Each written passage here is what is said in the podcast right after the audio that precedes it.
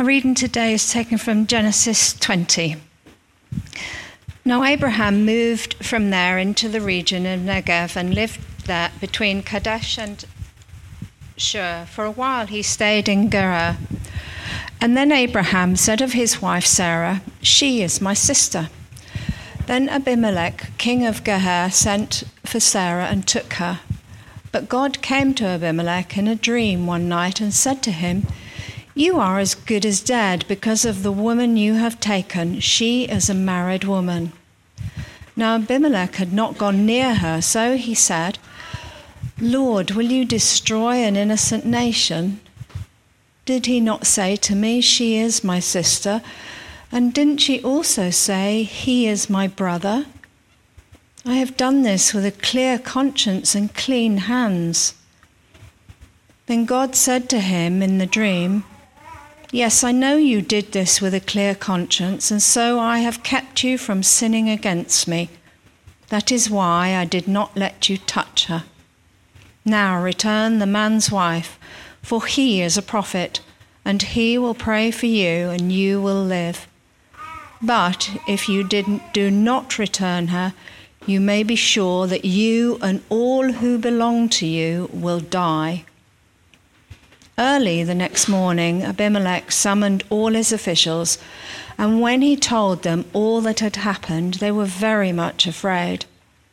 Then Abimelech called Abraham in and said, What have you done to us? How have I wronged you that you brought such great guilt upon me and my kingdom? You have done things to me that should never be done. And Abimelech asked Abraham, What was your reason for doing this? Abraham replied, I said to myself, There is surely no fear of God in this place, and they will kill me because of my wife. Besides, she really is my sister, the daughter of my father, though not of my mother, and she became my wife. And when God caused me to wander from my father's household, I said to her, This is how you can show your love to me. Everywhere we go, say of me, he is my brother.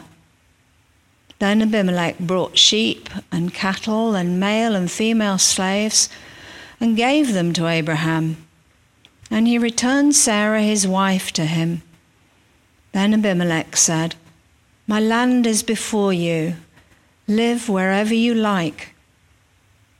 To Sarah he said, I am giving your brother a thousand shekels of silver. This is to cover the offense against you before all who are with you.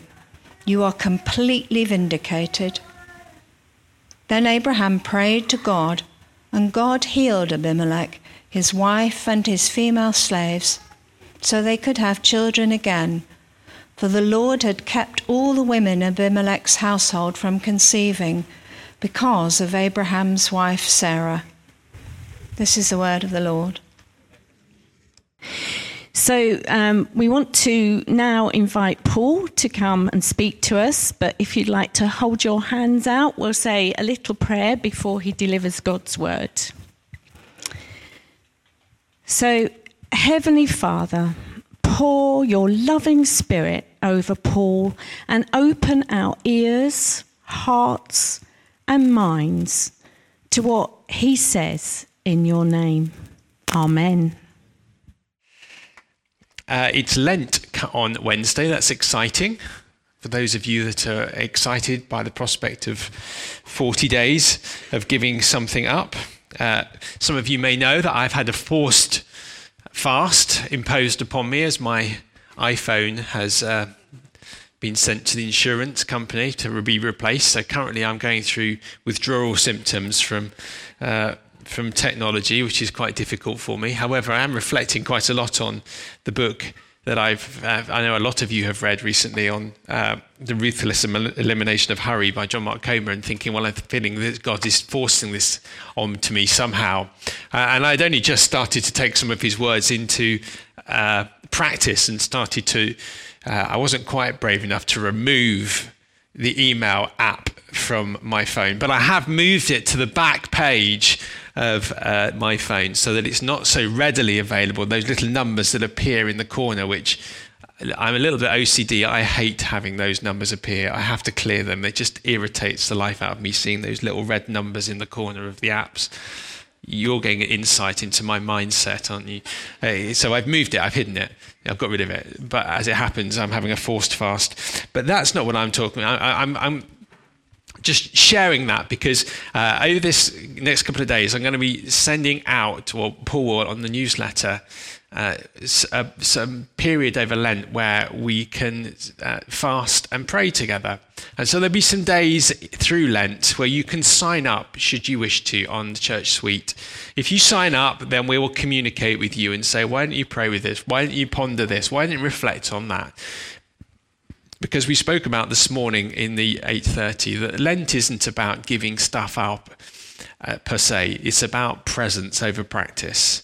It's about stopping to do things to find the presence of God, and, and so we'll have that built in over the, the journey of Lent over these coming uh, uh, weeks leading up to Easter. So just keep an eye out. If that's something that interests you, then please do. The links will be on the newsletter that goes out. If you don't get our newsletter, then can you come and see uh, well see Paul afterwards, and he'll make sure that you're on the uh, system so that you do start to get the newsletters because we uh, communicate electronically every week. Uh, it goes out once a week. Go and see Paul. Uh, so the first album I ever bought uh, back in the days when albums were plastic and round and, and black in colour, although they, have made a resurgence recently, I, reckon, I re- realised that, was an album called Tango in the Night. Anyone ever heard of it? Anyone can tell me who's, who it was by? It was Fleetwood Mac, that's right. They had a song on there. It was one of the few songs that actually made it into the singles chart called Tell Me Lies. If you remember that, Tell Me Lies by Fleetwood Mac. It just made me think of that this morning as we hear this story that Jeanette read out about Abimelech. And uh, we're looking as part of the general series of uh, integrity about speaking truth. And we have this story of uh, Abimelech this morning. And I'm just wondering, does, to start off with, the simple question is Does that story raise any challenges with you? It raises quite a significant amount when I read it on so many levels.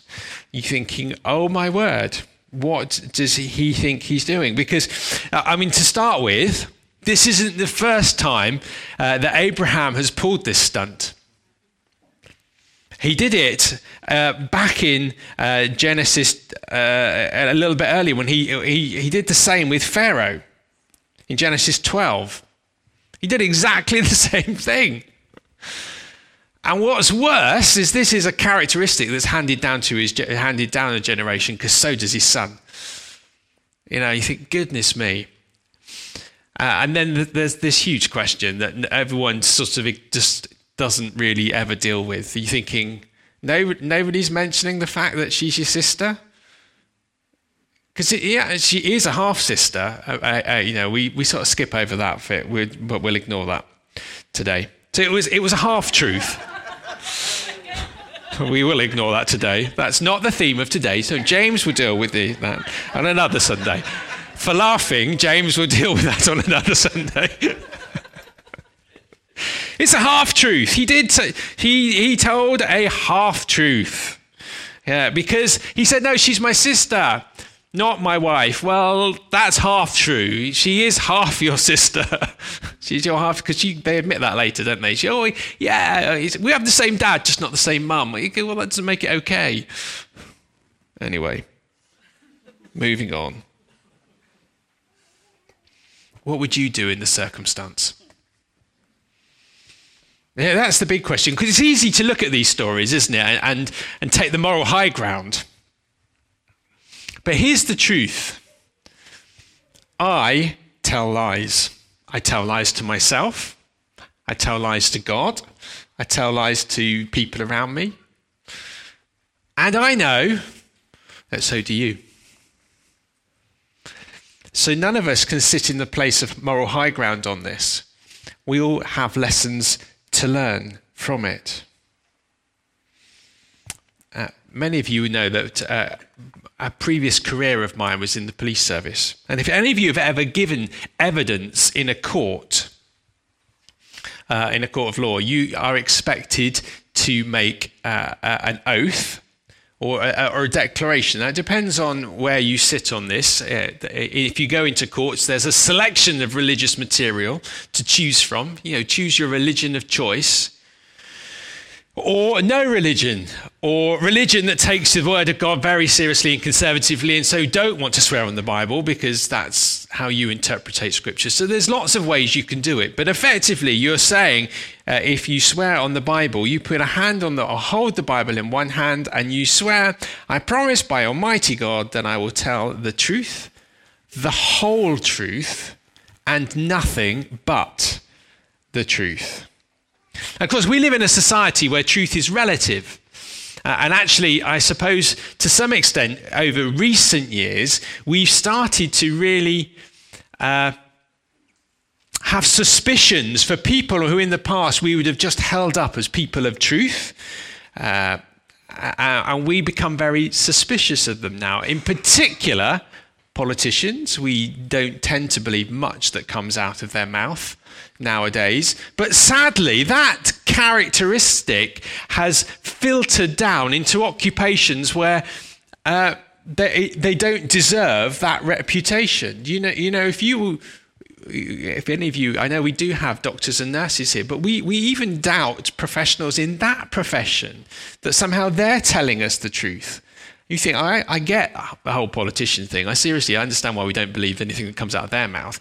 But I, nurses and doctors, I don't, under, I don't get that at all. Or teachers, or these professionals that, you know, why do we doubt them? But such has become our society that we don't, we tend to doubt everybody now. Nobody seems to have the authority to speak truth over us any longer. We don't like it. And it's because we live in this world where re- eh, truth is relative. You know, what's true for me may not be true for you, but that's okay. Well, let me tell you, that's nonsense.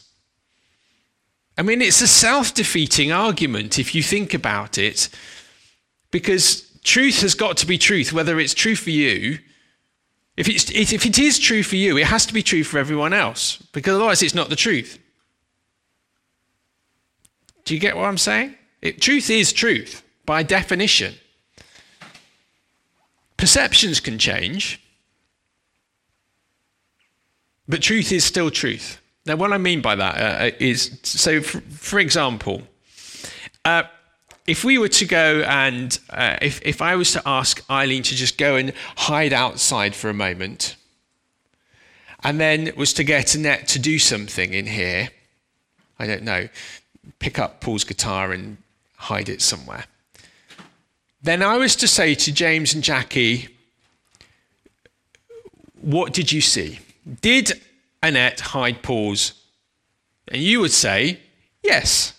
And then we were to get Eileen back in here and ask the same question. She would say, No. Are they lying? No, they're not lying. They just have a different perception of the truth, don't they? Because they witness different things. The truth, it's not relative, but our perception of it can change depending on what we experience and what we understand. But truth remains constant. Annette did hide Paul's guitar in that scenario. So let's get back to Abimelech and the story of Abraham.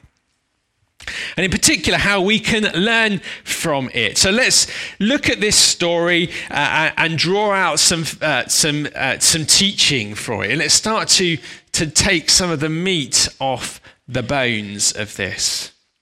So, if you can imagine the, the, the, the, story of Abraham and Sarah, they go into this land. The big power base at the time was Abimelech. Now, Abimelech is a common name for kings, so we, we, we see that a little bit later because uh, as I flick through and fi- find uh, Abraham's son, Isaac, and his wife, Rebecca, who do they lie to? Who do they pull the very same stunt with?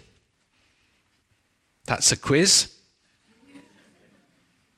It's Abimelech, but it might be a different one. It's a common name. But they do exactly the same thing. They're in this land, and what drives them? What did Abraham say drives them to the lie in the first place? fear. That, I suspect, is the root of every untruth, It's fear of something. It's fear of being caught out. It's fear of being made to look stupid, fear of being unpopular. It's a fear that drives, and in this case, it was a fear for their own safety, or in particular, it was a fear for Abraham's safety. He doesn't really seem to care much for, for Sarah, but he said that I feel threatened, so if you pretend to be my sister, then every, I'm not going to get killed, so that Abimelech can have you. So it's really about Abraham's fear. Uh, and, and Sarah doesn't have the uh, confidence, doesn't have maybe standing in the family to say, actually, no, that doesn't sit well with me, Abraham. I, I, I'm not going to do that. She just goes along with it for the second time. And they tell what appears to be, in the situation, reasonable to protect themselves. But it's a lie. And it's not acceptable. Now, this story happens about 500 years before God sets a line in the sand when it comes to truth and untruth. In the story of the Ten, uh, in the Ten Commandments, when, uh, when God gives some, uh, some advice and some commandments on speaking truth. So it happens before that, but I think natural law tells us that telling the truth is a good thing. It's one of those inherent conditions in humanity that says we need to tell the truth. Lying is bad.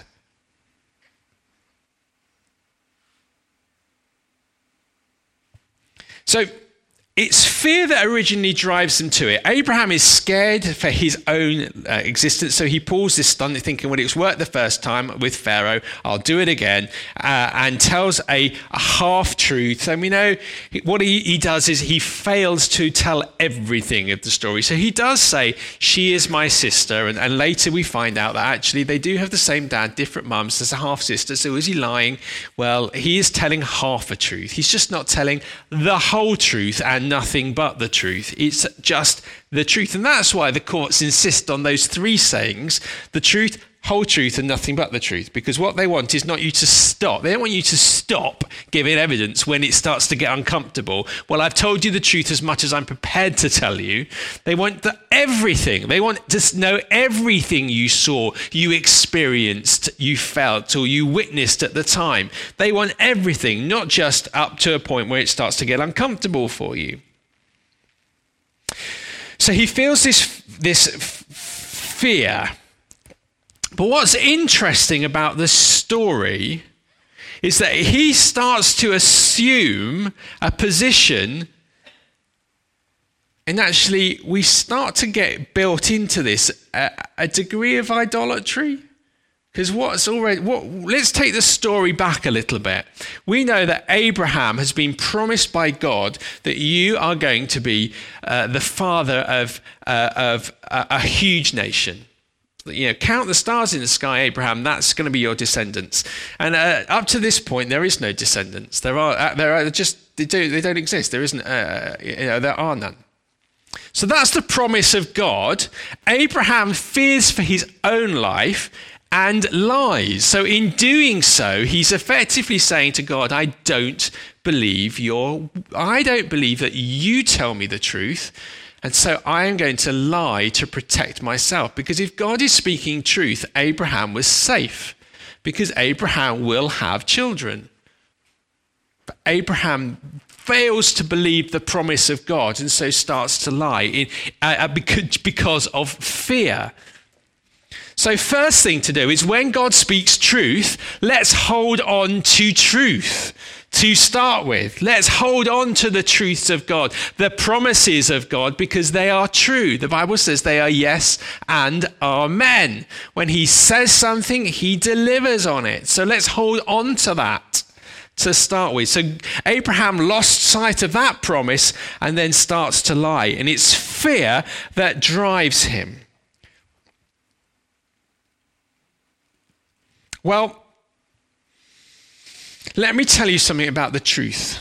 The truth is not a thing, it's a person.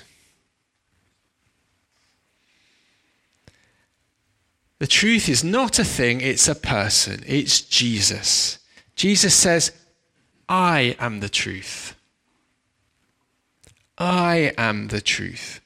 And he says, You will know the truth, and the truth shall set you free.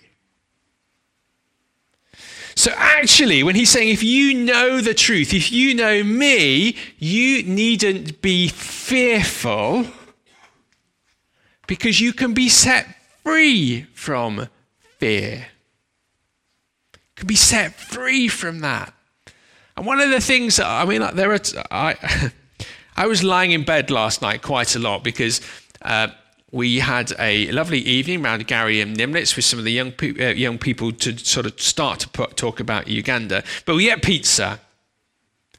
And I probably overindulged in pizza. So I went to bed about 11, and at half past 12, I was still lying in bed thinking, oh, I've got really bad indigestion. I shouldn't have eaten so much pizza. And I think, what should I do? And I, my mind then starts to go around lots of different scenarios, not about indigestion or pizzas, but other things, uh, and starts to challenge me on things. And I start to then worry about other things. Oh, and, and I thought, no, I shouldn't, I'm not going to suffer this. I might have to suffer indigestion. That's my own stupid fault. But I'm not going to suffer these thoughts that are going around my head. What I'm going to do, these fears that are coming into my head, I'm going to start to challenge them with the word of God. God has promised me this, and therefore I'm going to stand on it. And I started to pray through some of these things and say, well, no, God says this, and so I needn't fear about this. Why? Because Jesus is the truth. And perfect, uh, and you shall know the truth, and it shall set you free. And perfect love casts out fear. Jesus is both perfect love and perfect truth. I can, be, uh, and, and I can be free of that fear. And I started, and actually, the next thing I did, I woke up at seven o'clock when the alarm went off, and that was great. Well, it wasn't. I mean, I was tired at seven o'clock, but there you go. So we shall know the truth, and the truth shall set us free. The truth is not a thing, it's a person, Jesus. And he calls us, as we've said before, is to represent himself to our nation, to our communities, to our friends, to our families, to our neighbors, to the people that we engage with on a day to day basis, to represent him to others. And when we represent him or represent him, what are we representing? The truth or someone who lies? He is the truth.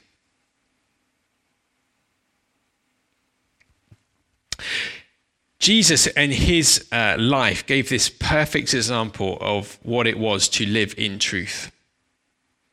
Jesus only ever spoke words that were true, not just true as through to his perception, but they were true. They weren't, uh, uh you know, Eileen's understanding of the event that didn't really happen. It was her perception. She wasn't lying, but it wasn't true. Jesus spoke words of truth. They were only ever completely true. But at no times was Jesus rude, well, to some extent. He challenged people, but he was always truthful and he was always loving. He was sometimes said hard things, but they were always loving. You know, we can we can we can say how much you know, he challenged the Pharisees, and he did. He challenged them with truth. But if you read the Gospels, where do you find Jesus eating most of the time? With the Pharisees. Why? Because he constantly reached out to them. He wanted, he didn't turn his back on them, he reached out to them constantly. He challenged them, but he was reaching out to them. He was eating with them and he was engaging with them and he answered their questions. Even when they were trying to trap him, he answered their questions with truth. Ever heard this? I'm just going to tell you this in love. I hear those words, I usually think, oh no, what's coming next? Because actually, what usually follows isn't is anything but loving. It its perception of truth. And uh, what I've learnt, and, I, I, and to reflect on speaking truth, sometimes it's best to keep quiet. Truth does not necessarily need to be spoken at all times by everybody. It doesn't. Let me give you an example. I do like getting feedback from talks. I don't mind, but there's a time and a place. Okay? You can feed back to me immediately after a talk. And if it was just this to standard, though that was a great sermon, Vicar, that's fine. That's not really feedback anyway. Uh, but when it's critical feedback, you give it to me straight on a Sunday after I've delivered it, and I will ignore you. I will not listen to it, but it will affect me for the rest of the Sunday. Okay? Because there's a time. It doesn't mean that what you're saying isn't true, but there's a time and a place. And it may be that it's not your place to give that truth either. It may be better that you were to feed it back to someone else who then feeds it back to me. So it may be true, but sometimes you have to keep quiet. Sometimes you should sit on it or sometimes you perhaps want to do it, think about do I need to be the person that brings this word of truth or to, to, to feed this into the situation? Or can someone else do it? Is someone else best able to do it? Why is truth important? Because truth builds relationships and strengthens communities. It strengthens and is the foundation of relationships. And so the, the reverse is oft is also true. Lies impact others, they destroy relationships, they destroy communities. What we saw here in the story that Jeanette read out for us was Abimelech could have not just sinned, but sinned to the extent where he was going to feel the, the full weight of God come upon him. You know, God uh, called to him in a dream and said, I am going to do this to you. And Abimelech rightly answers back and said, Oh, hold on. I haven't done anything wrong. And God said, reveals to Abimelech the truth. And Abimelech goes, oh, I, I didn't know any of that. Sorry. And God says, okay, well, I know you didn't know anything, and because of that, we're going to sort this out. Don't worry. But Abimelech could have sinned greatly and faced the consequences of it. So you know, that would have destroyed communities, it would have destroyed relationships, it would have affected him in a significant way. So lies impact others. Here's the thing what we see in this story God sees. Be under no illusion. God sees and he knows. And in this story, he deals with it. That's not always the case, but God sees and he knows your lie. And for him, this is a purity issue. For him, he doesn't go, oh, well, it's just a little white lie. For him, this is a purity issue. It's about you remaining pure. And lies pollute truth is pure. So, what can we do? Well, here's some things I've been thinking about this. Speak carefully and speak slowly. And when I mean speak slowly, I don't mean elocution, but maybe count to 10 and think. And ask yourselves some questions. Is it well, a good starter is is it true? And by whose standards? Is it kind? Is it loving? These are all standards the Bible lays out. Is it kind? Is it loving? Does it need to be said now? And can it be best said by someone else who perhaps is in a better position to vocalize that?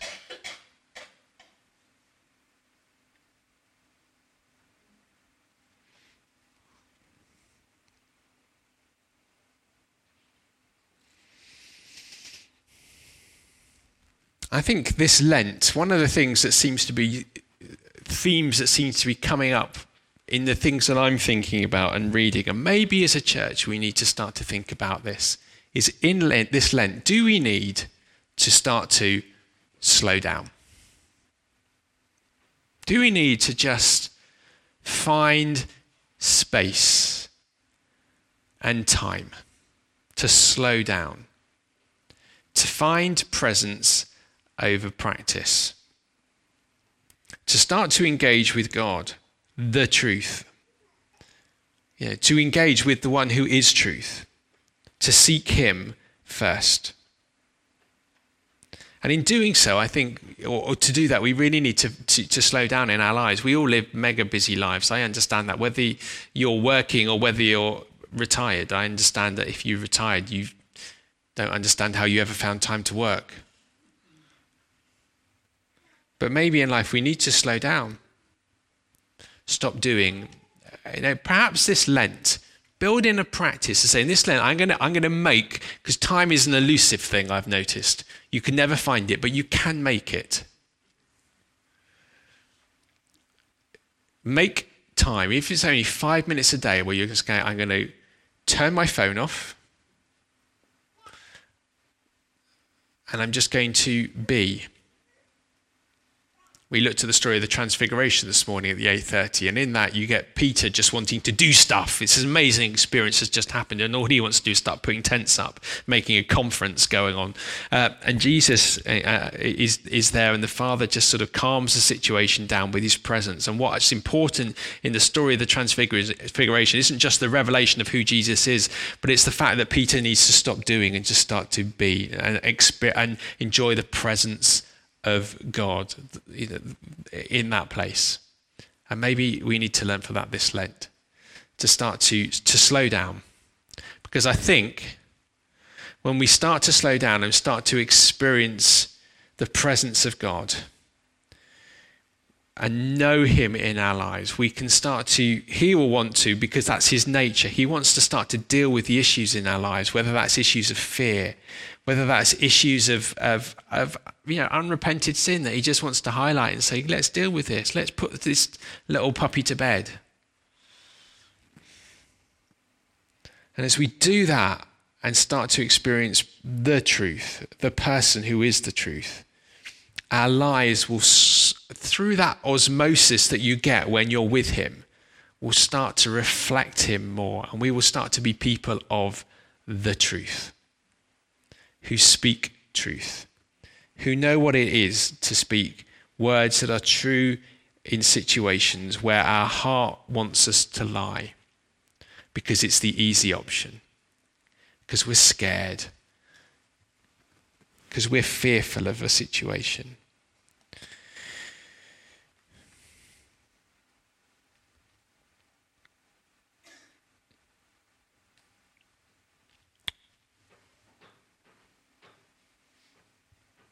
Muslims say that we are people of the book.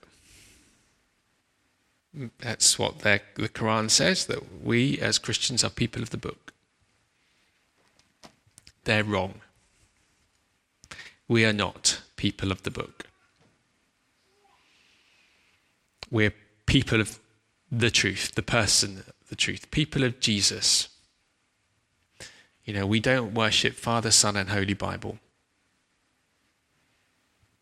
We are followers of Jesus, who is the truth. And we need to start to reflect that in the way that we live. And that's what Christian integrity is about. The more we become more like Jesus. And that's, there's a really nice theological term for that sanctification. But it's really when the Spirit of God is trying to make us more like Jesus. That's what sanctification is being more like Jesus. That's what the whole of this series is about.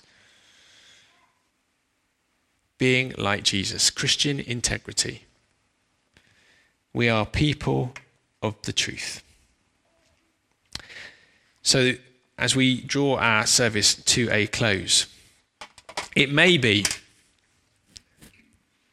it may be, uh, as Eileen said earlier, that uh, as Annette was sharing that word about things that are not in, inside of you, and you, God's wanting to undo them. Part of that not could be fear, and, it, and out of, and we know through this story of Abimelech that fear drives lies. It's one of the, it's the one of the, it's the engine room of lies is fear, and it may be you need to deal with that this this morning God wants to deal with. He doesn't want you to live in fear. It's not, it's not his plan. That's not a gift to the church.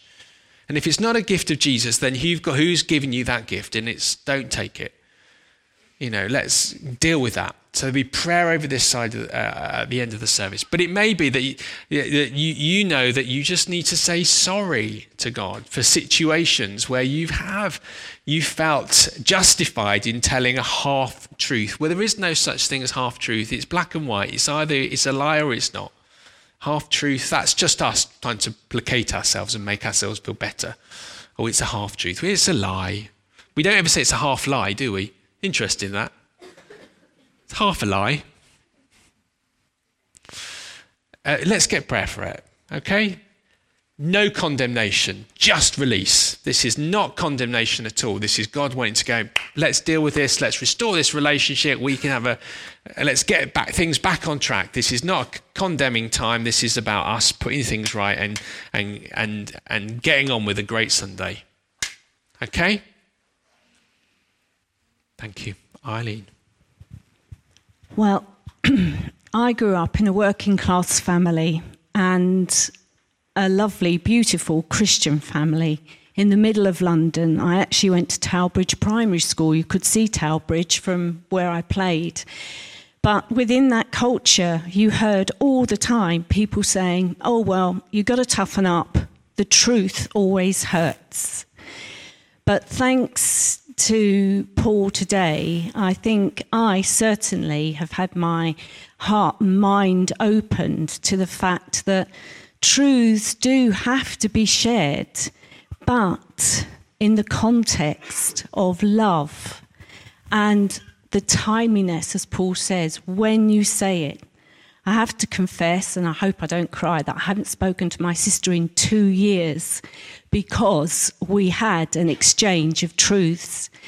And through my prayer, God said to me, It's the way you said it. It had to be said but it's the way you said it. So through Lent, I'm going to be doing my praying, and I'm certainly going to be going over to uh, the ministry team on our left. Uh, just a reminder that if you're new or nearly new, we would love you to say hello and share tea, coffee, and fellowship afterwards. Um, and now I just ask you to bow your heads for a final prayer. As we leave this place, Lord, and go out there, may we go in the power of the Holy Spirit. May your grace and love be with us each day. Bless us, O Lord, with your unfailing love and cause the work of our hands to prosper. Uphold us in the palm of your hand and see us through each stage of our lives. Amen. So do help yourself to tea and coffee and, um, yeah, enjoy family fellowship. Amen.